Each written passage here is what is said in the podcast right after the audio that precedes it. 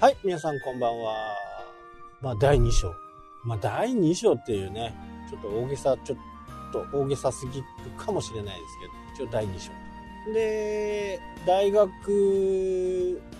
を卒業、まあ、就職ですよね。で、就職も、まあ、なん、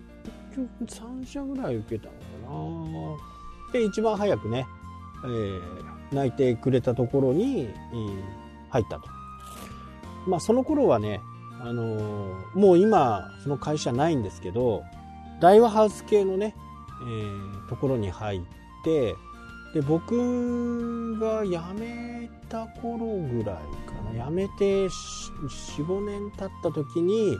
大和ハウスに吸収されちゃったんですよね。今でもだからマンションとかね、結構あります。僕が担当したところもね、札幌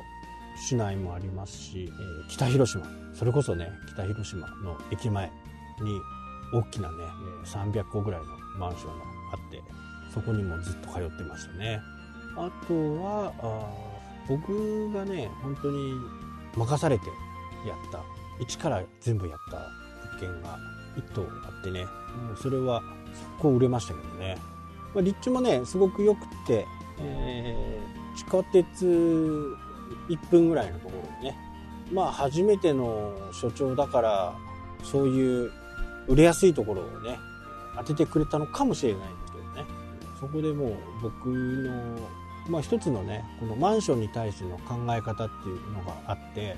初めはね当初はすごいそんなもん売れるわけねえだろうっていうことをねずっと言われてたんですけどやっぱりね最上階、まあ、ここにはねまあアメリカとかだとねペントハウスっていうぐらい。そのマンションの中でも、まあ、一等地なわけですよ。でそこだけはね普通の坪単価よりもね相当高くして販売したんですよね。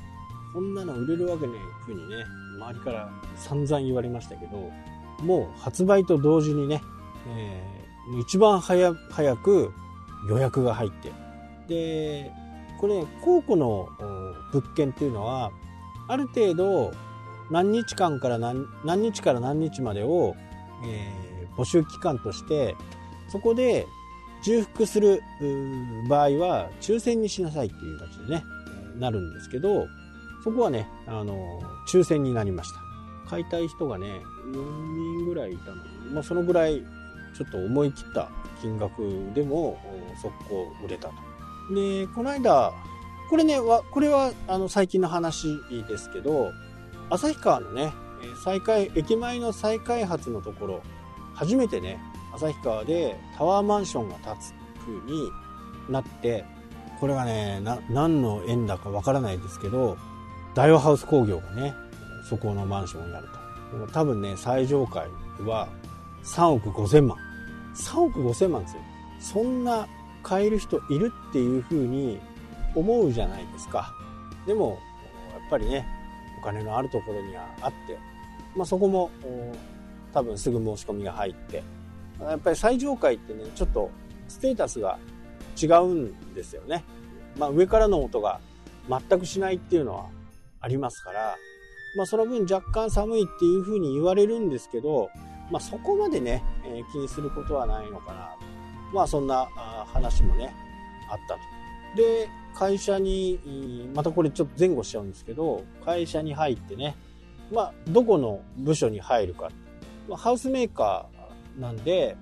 一戸建てもあれば、賃貸もあれば、マンションもあれば、仲介。そういったものもあると。でどちらかというと、ハウスメーカー系だったんですよ。ただ、ちょうどバブルが始まって、えー始まってからですね、まあ、マンションがやっぱりすごく売れるようになって僕の会社のところもマンションにね力を入れるようになったと。で、えー、マンションの販売員としてね採用されたと。でマンションをねやっぱり作るとなると結構な時間がかかるんですよね。用地買収。そこから設計。で建築。で青田売りっていうのがほぼほぼその頃の今もそうですけどねまだ立ってもいないまだ工事もやっていない確認が降りる、降りたぐらいから、こう、販売を開始するわけですね。モデルルームだけ作っちゃって。不安は不安ですよね。まあそういうマンションがね、その時期は飛ぶように売れてた。入居までにね、その300個のところが結構時間がかかりましたよね。3棟に分かれてるんですよ。3棟に分かれていて、発売時期はね、ちょっとずらしてえやるわけなんですけど、第1期がね、88個ですね。88個は即日完売でしたね。その日のうちに全部埋まって、えー、後から抽選すると思うね。私もね、10個ぐらい、12、3個売ったかな。僕の担当がね。この、その頃っていうのは本当に売れる時期だったんでね、結構楽だった。まあそんな風なことをいろいろやって、で、途中ね、あのー、流通にもね、